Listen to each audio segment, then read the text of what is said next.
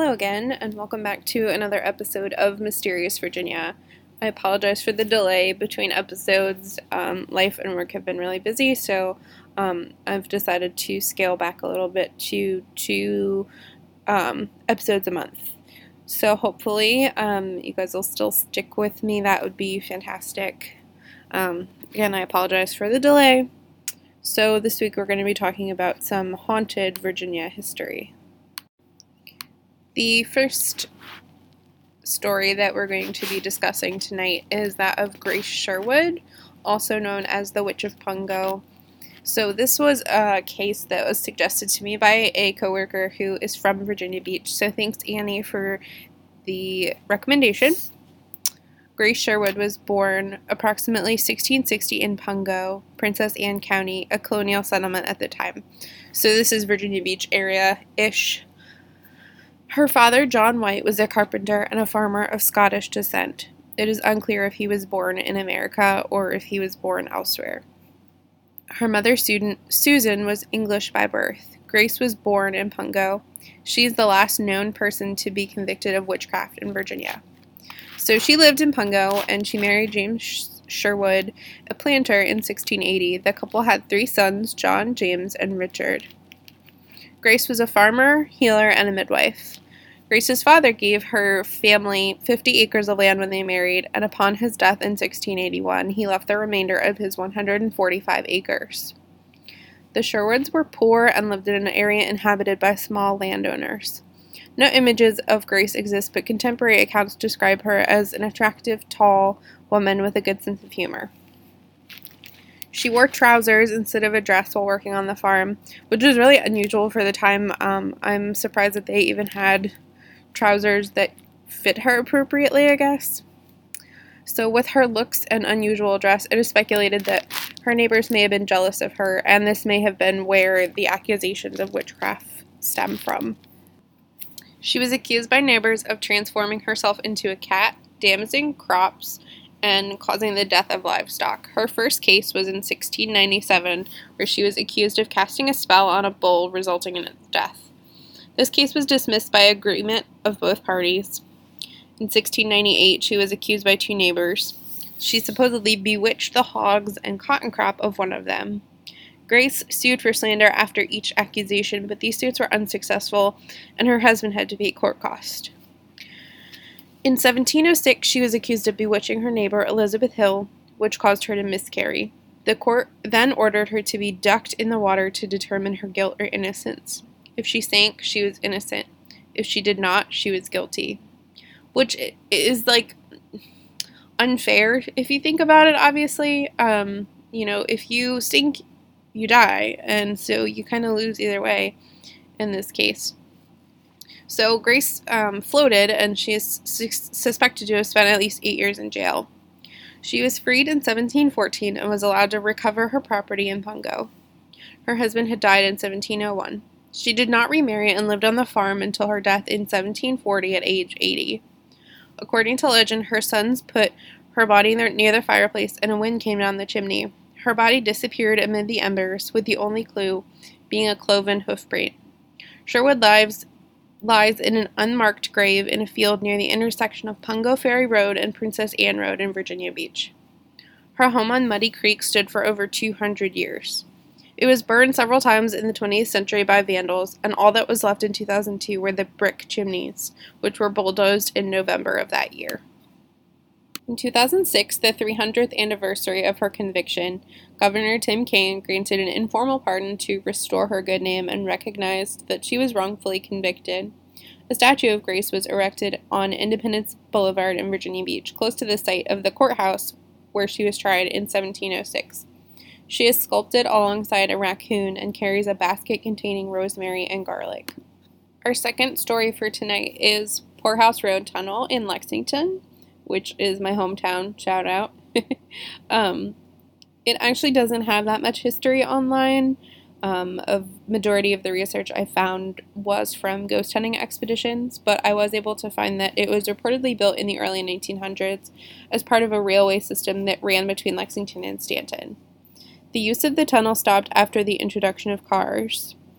So, according to locals, the tunnel was supposedly a hotspot for lynchings in the early 20th century, and legend also tells that a few young girls were murdered close by the tunnel. Some people have said you can hear whispers of, come on, come on, in the tunnel.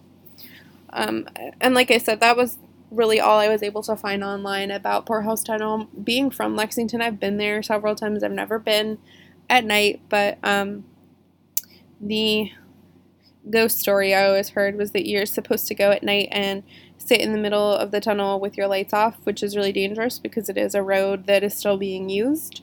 It's not a busy road, but um, I can see where it would be scary to do that, especially if you're easily spooked or anything like that. So I will link my website in the show notes, um, and I'm going to add some videos and um, links to the ghost hunters to so that you can you know, check it out for yourself and see what you think. Our final tale for tonight is that of DeJarnette Center in Staunton.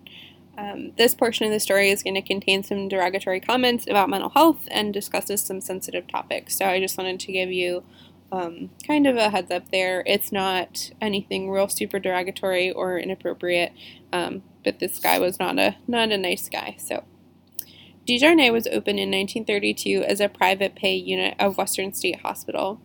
The particular horror of this story is not is perhaps not the ghosts that may or may not inhabit this abandoned sanitarium, but the beliefs of Dr.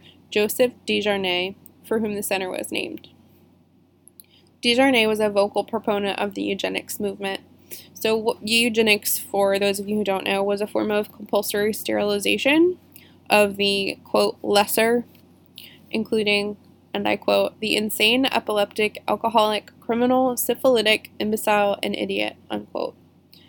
In 1922, a close friend of DeJarnette, E. Lee Trinkle, was elected governor of Virginia, and in 1924, he aided in passing the Eugenical Sterilization Act, legalizing the sterilization of, quote, the defectives.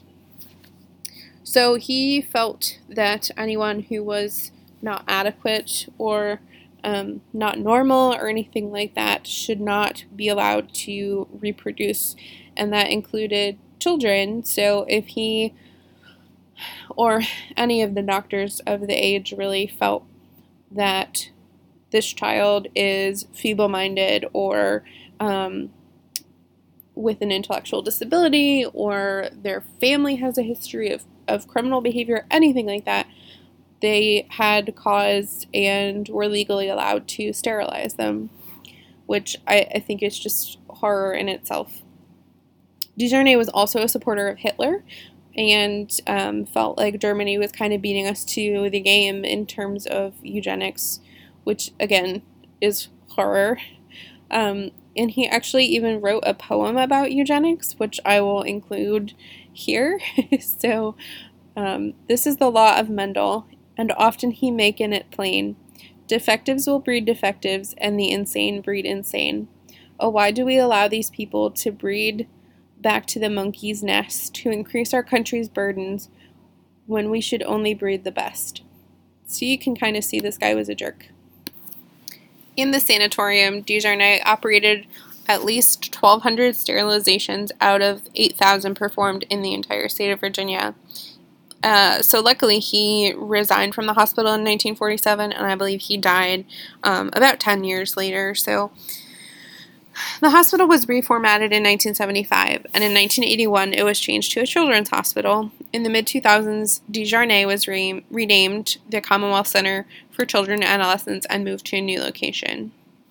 Um, and that is still open and is the state hospital for children. I work in mental health, so um, I've I've had some communication with them, but um, I think psychology as a field has really changed a lot in the last 20, 30 years.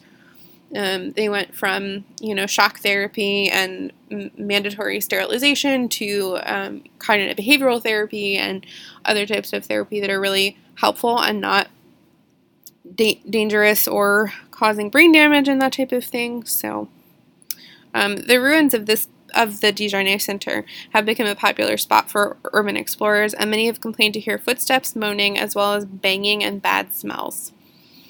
So, I will leave you with that for tonight. Um, I encourage you if you live near any of these places. Um, maybe not DeJarnette because it is closed and it says no trespassing, so that one's on your own. But um, Tunnel and Pungo um, are you know open places that you can go check out for yourself if you're a ghost hunter or anything like that. Um, as always, I will provide links for further reading and some images on my website, um, which I will link in the show notes. I am on Instagram as Mysterious VA and Twitter as Mysterious underscore VA. If you have suggestions, please, please let me know. I have a pretty good list so far, but I would like to add some more things that I'm interested in. Uh, kind of what you guys are interested in, I guess. Um, I also have a Facebook page, which is under Mysterious Virginia. So, um, if you would like to rate, review, and subscribe to me, um, again, like I said in my very first one, I'm not looking for five stars. I mean, five stars are awesome. You know, it, it helps more people see the podcast. But if there's things that I should improve on, which is definitely saying um, that's one of my big problems, I'm trying to work on that. But well, thank you for listening, and I will see you on the other side.